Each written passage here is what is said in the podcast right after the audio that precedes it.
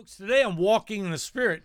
Works. Why do we need works? Are they even important in a Christian life? We're going to talk about that today and other things on the Walking in the Spirit series. Let's get going.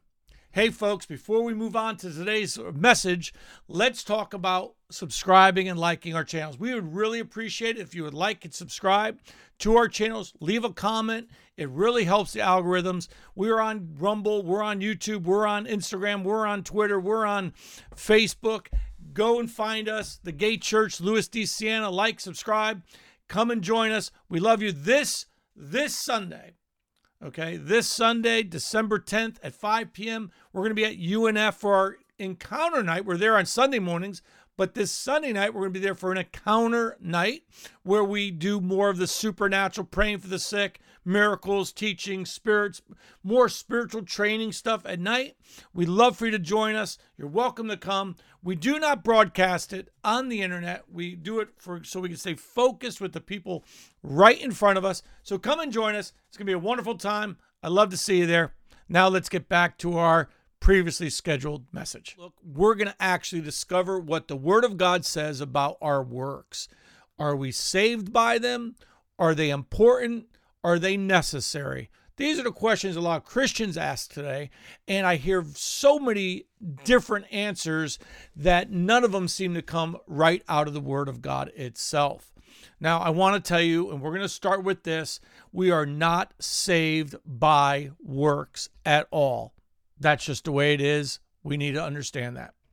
If we understand how we're saved, then we got to ask the question where do works come into the Christian walk? So let's start with our salvation, which is only found in faith. Now, a lot of people think it's found in love. That is wrong. They think it's found in grace. That's partly right and partly wrong. And we're going to take it right out of the Word of God so we understand it. You are not saved by grace. And that's going to shock a lot of people on this podcast if they hear this. You are saved by faith in Jesus Christ, which allows the grace of God afforded to you by his sacrifice and his resurrection to be applied to your life.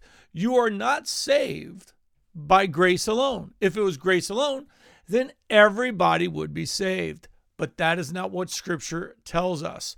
In Ephesians, it says this For by grace you have been saved through faith. Ephesians 2 8. We're going to come back to this scripture, but let's just read a little farther. And that not of yourselves, it is a gift of God, not of works, lest any one should boast. Works do not participate in your salvation. That's important to understand because many people get confused about this. They're trying to work their way to heaven.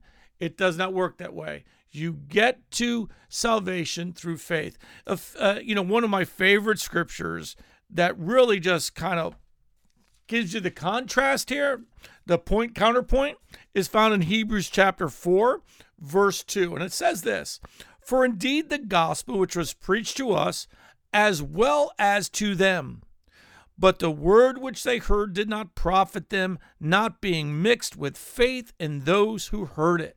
That's such a powerful statement. In other words, two people could hear the word of salvation, of the Jesus Christ dying for your sins, believing on him for your salvation.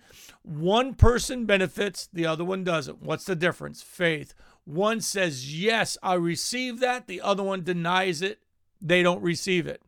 Grace was available for both, but only one had the benefit. And I always try to tell people this the, the Word of God, uh, which is what you're born again by, First Peter says we are born again by the uh, incorruptible seed, the Word of God. When we put faith in what we hear, all right. So so here here's what I try to tell people. It's like a two part epoxy. If you ever worked with epoxy, you have two parts and you have to mix them to activate it, otherwise, it won't harden.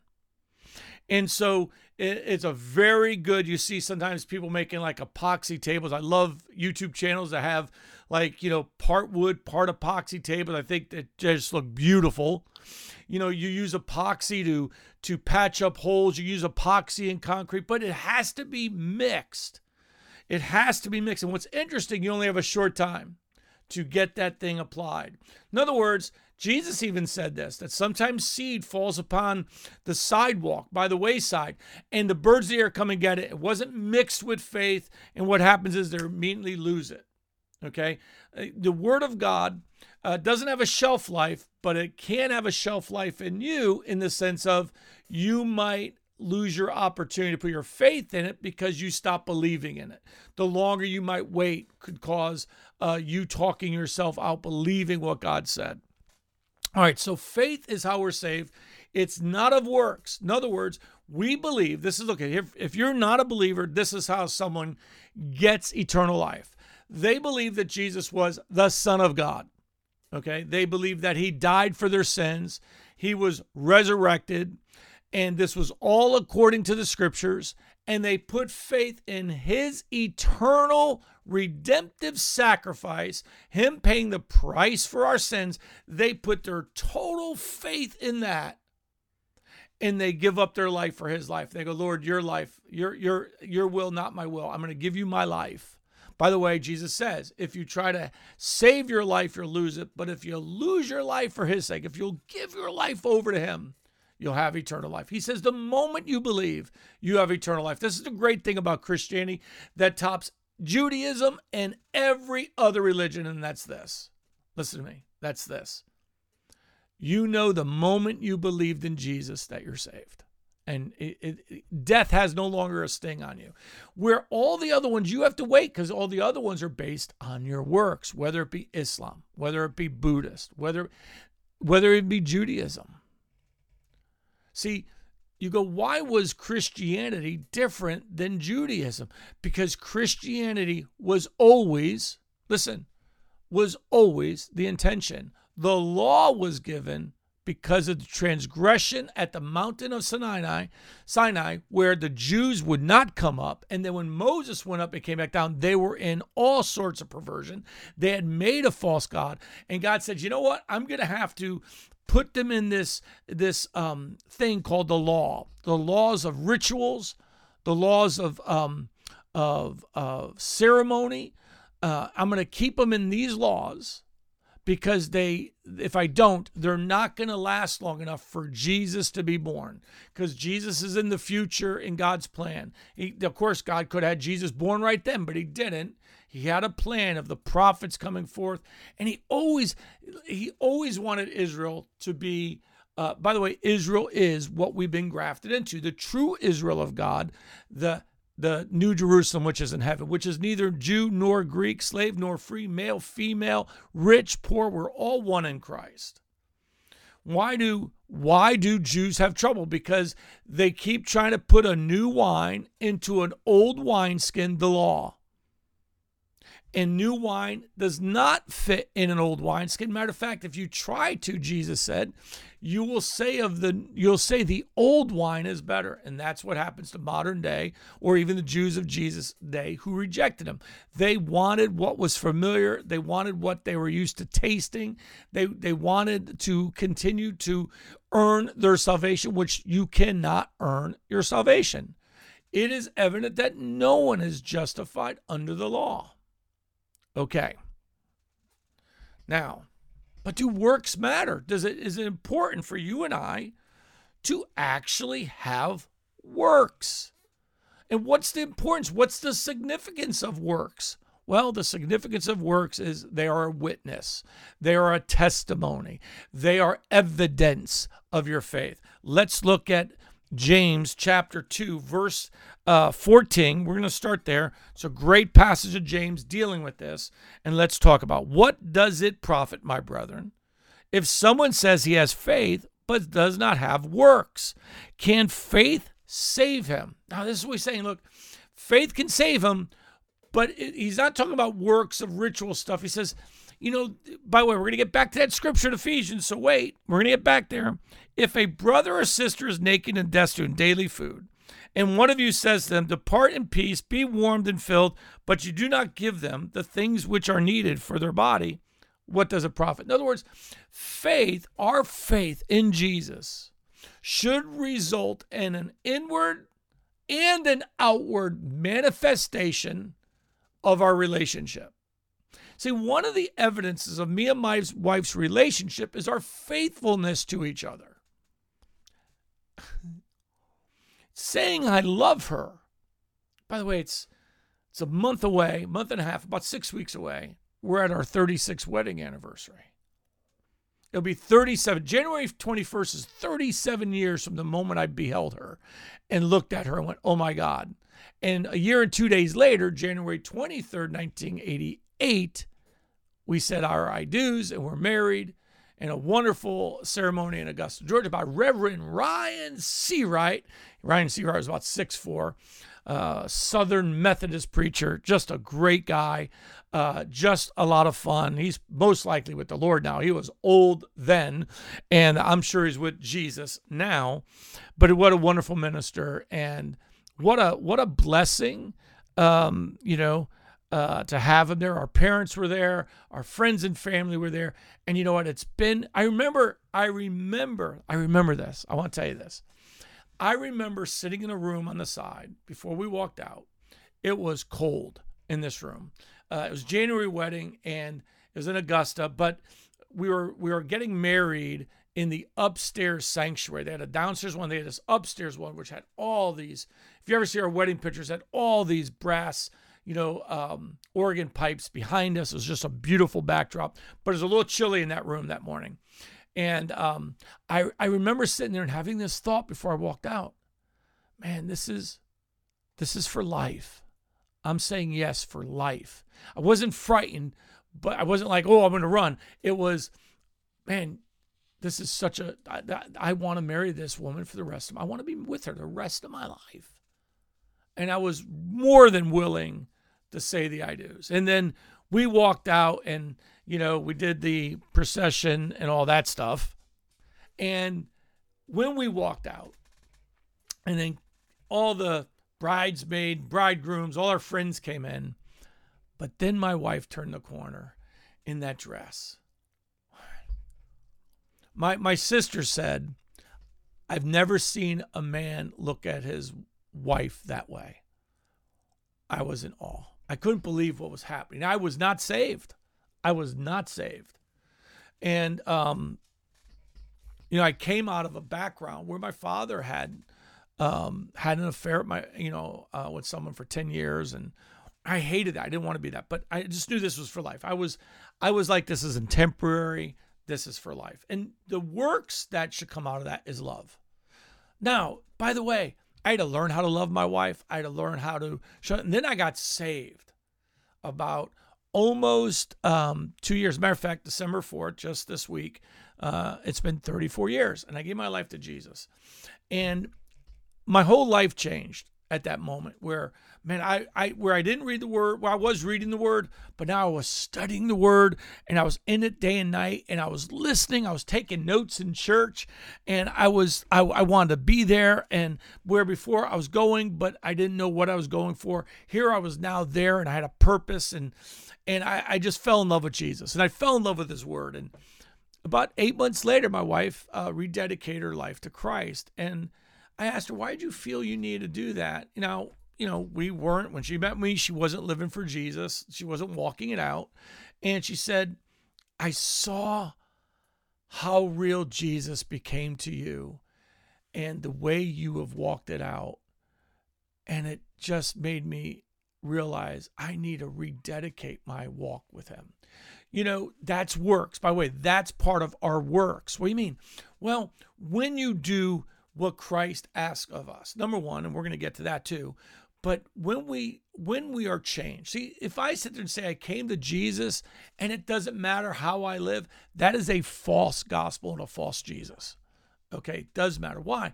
Because one of the conflicts they one of one of the things like um, there's a couple big people who walked away from Christianity because they go the church is a mess. No one's walking out what they believe. Okay, no one's walking out in character, in love. So he says this.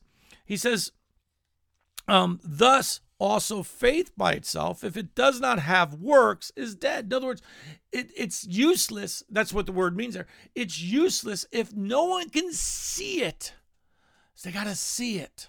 There's got to be some kind of manifestation. Jesus would sit there, and when people got healed, how did they know they were healed? The manifestation. How do we know that we have come to Jesus and be forgiven? There's a manifestation. Yes, it's inside of us, but the inside should flow to the outside and it should be evident. It was evident to my wife, it was evident to the people around me that something happened to Lewis. It wasn't, it wasn't like, and some of them were like, you know, I had given my life to Jesus, but this was different. This was really different.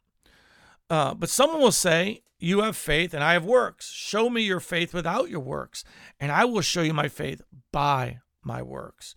You believe that there is one God, you do well. Even the demons believe and tremble. But do you want to but do you want to know, O foolish man, that faith without works is dead?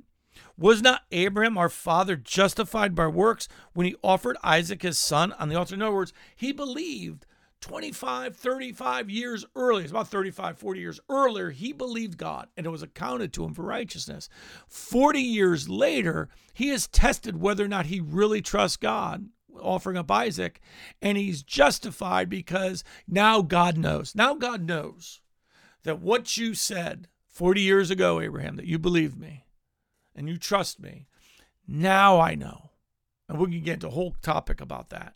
Faith without works is a very dangerous kind of faith. When we think it doesn't matter what we do or how we walk it out, that's a very big problem. And it's one that I see a lot of people trying to excuse. Okay, so let's let's let's contrast good versus evil in our works. What would come out of us? Paul says this in Galatians 5:16. He says, I say then, walk in the Spirit, and you shall not fulfill the lust of the flesh. For the flesh lusts against the Spirit, and the Spirit against the flesh. And these are contrary to one another, so that you do not know, you do not do the things you that you wish. But if you are led by the Spirit, you are not under the law. If you are led by the Spirit, listen, if you are led by the Spirit, you're not under the law. He didn't sit there and say, if you believe in Jesus, you're not under the law. No. Words matter. Words matter in Scripture. And, and we have to we have to live by every word that proceeds out of the mouth of God. But if you are led by the Spirit, you are not under the law. Now the works of the flesh are evident, which are adultery, fornication, uncleanness, lewdness, idolatry, sorcery, hatred, contentions, jealousies, outburst of wrath, selfish ambitions, dissensions, heresies, envy, murders, drunkenness, rivalries, and the like, of which I tell you before, and just I have told you in times past, that those who practice such things will not inherit the kingdom of God. And boy, folks, there's a lot of stuff in there. there's a lot of stuff in there. The first Four um, really have to do with sexual immorality. Okay. Um, but let's go, let's go on. But he says this, but the fruit of the Spirit is love, joy, peace, long suffering, kindness, goodness, faithfulness, gentleness, self control. Against such there is no law. And those who are Christ have crucified the flesh with its passions and desires. If we live in the Spirit, let us also walk in the Spirit. Let us not become conceited, provoking one, one another, envying one another. Let me let me say this. Works matter. Works are not in the way in which you are saved, but they are the evidence that an encounter happened with God at the cross of his son Jesus Christ that you have given your life to him, and they are a testimony to others that you have now turned over your life to Christ. if if I'm if I'm a Christian and I'm hanging out in bars and strip clubs and everything, you have a right to question my walk. Why wouldn't you? Is that a place for, now forget it I'm a minister. Is that a place where you and I if I'm if I'm sitting at home and me and my wife are doing, you know, or are watching lewd acts, we don't do this stuff. Why? Because it's evil on the side of God. I want to walk out my life in front of people in such a way that if they don't even know me, look, here's something that I'll kind of keep on the down low. I, I have to go to some dinners once in a while, some formal dinners. And it's amazing because I don't drink. Now, I do not drink. Listen to me. I do not drink because I think having a beer or a glass of wine is sin. I don't. I don't drink because when I was 19, right before my 19th birthday, I got really drunk with my brother. And I decided to wait, and I didn't remember the night. I decided it's a waste of money. And I was an air traffic controller in the Navy. I was only 18. And I recognized that I might not be mature enough to handle the drinking and the pressures of my young military life and my job. And I decided to give up drinking. Never never really cared for it that much anyways, but I gave up drinking. My father would get mad at me cuz now I'm a Christian and you know we're you know we'd go out and we'd sit down we we'd sit at the bar he you know before we'd go out to dinner you know sometimes you sit at the bar waiting for a table and we'd order a drink and i'd order a drink i'd always order a coke and my dad would go to me um why don't you just have a drink with me and i go i am having a drink with you and he goes you know what i mean i said dad why does alcohol in my glass make it a drink and the reason was is my dad felt i wasn't drinking because I was a Christian. And of course, he felt that was convicting him. And I said, Dad, number one, I'm not drinking because of that. I really, after this is about like seven, eight, I mean, I'm 25, 27, something like that. Well, I was a Christian. So we're talking, I stopped drinking six and a half years or so before I became a Christian. Okay. Something like that. I'd have to do the math. Might be five and a half, whatever. And so it wasn't that but but now that I was a Christian and my dad would and I said, Dad, I don't drink because I literally no longer have a taste for alcohol. Like I, I, couldn't tell you what's a good wine. Like today, it's been that was 19 oh, give away my age.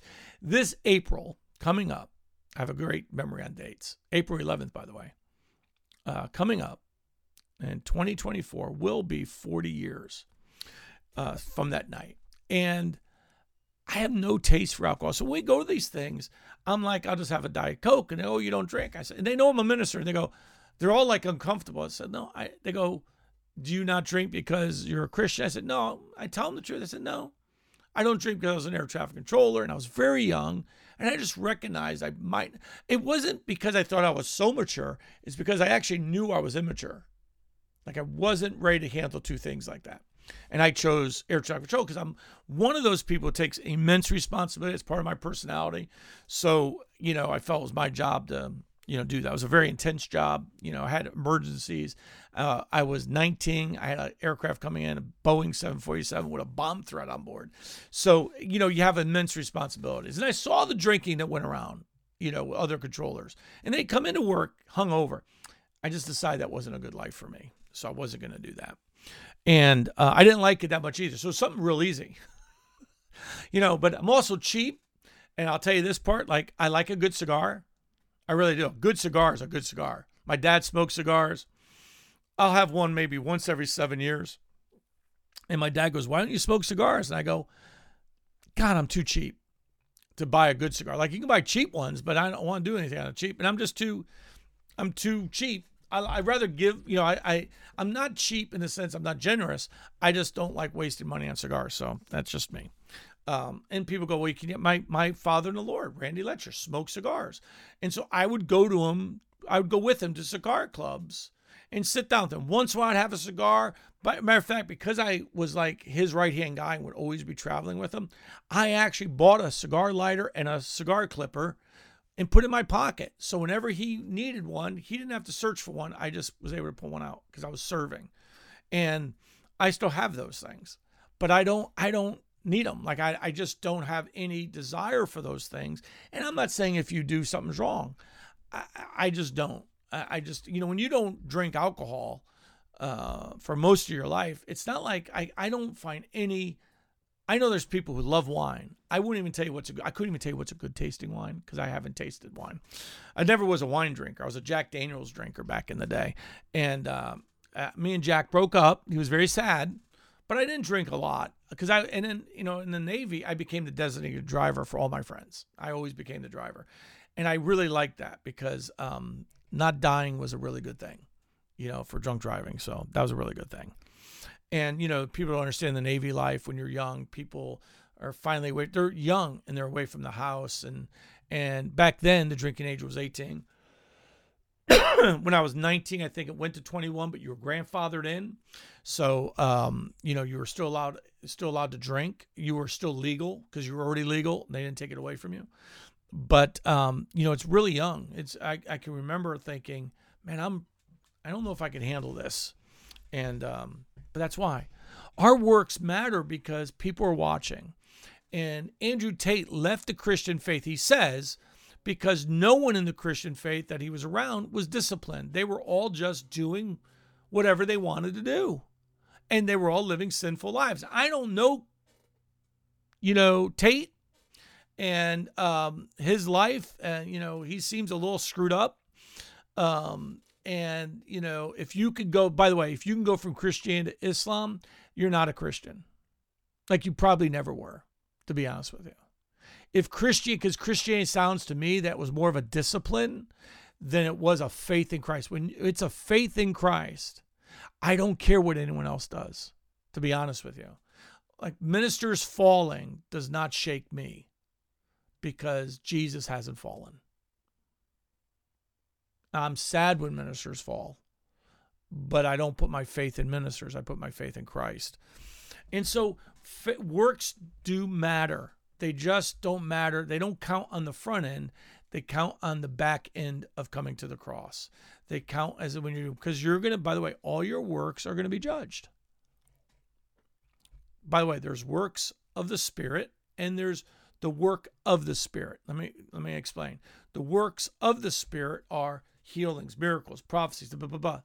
The work of the Spirit, okay, the work uh, uh, the, by the Spirit is that work through you that brings you divine character and grace in your life that you now walk out with the character. So the fruit of the Spirit is the Spirit working through you. You have to agree, you have to surrender, you have to pray things like, God, help me love people. God, help me have the joy. God, help me. You got to pray. Okay, but that's the inward things. And then you're you do the same things, the spirit moving through you when you're praying for the sick, when you're prophesying, as the Spirit leads. Okay, First Corinthians or Second Corinthians 7 talks about the gifts of the Spirit. Or is it 12? 12. 1 Corinthians 12. I'm sorry. First Corinthians 12 talks about uh, the works of the, you know, the, the how the Spirit works through us. We should read that. Not right now. We're not going to. Um, but it's it, it's important that you do uh, read it because um, Paul doesn't want us to be ignorant concerning the Spirit and all that stuff. All right. So that's what it matters. And so when people tell you works do not matter, they're wrong. They're absolutely wrong. God does not expect an unbeliever to bear the fruit of the Spirit. He does, listen, those who are led by the Spirit are not under the law. You have to be under spirit. The Bible says those who look at let's look at one more verse. I wasn't going to do this. Look at Romans, Romans chapter 8. It's one of my wonderful scriptures. Uh, uh, not not that I wrote it. I mean, I wish I did, but wouldn't it be great to? I mean, think about Paul. Paul didn't copyright this enough, but okay. Listen to this. For the law of the Spirit, therefore, there is therefore now no condemnation of those who are in Christ Jesus who do not walk according to the flesh, okay, but according to the Spirit. The reason Christians suffer condemnation as Christians, it's not the devil, it's the flesh. you're walking according to the flesh. You are, you know you are. You know you're doing the things you shouldn't do, and this is bringing conviction and condemnation in your own heart. For the law of the Spirit of life in Christ Jesus had, has made us has made me free from the law of sin and death. Let me explain that again. It is vitally important for you and I, okay, to walk in the Spirit and to be free from those things. Amen. Amen. Amen. Amen. I love you. I love you. Love you bunches. Hope you have an amazing day. It's almost Christmas, one of my favorite times of year. Not because of Jesus' birthday, because my daughter is a Christmas baby. And uh, I love my daughter. But I do love Jesus too. But Jesus is actually born at a different time of year. But we won't talk about that here because that'll upset a lot of people. Um, but hallelujah, glory. It's a wonderful time where the world starts thinking about Jesus. And um, hopefully, maybe this year they'll think a little harder. But here, people are watching us. So allow, be led by the Spirit and allow the Spirit to work through you to bear the fruit necessary in the kingdom. I love you. I'll talk to you later. Bye bye.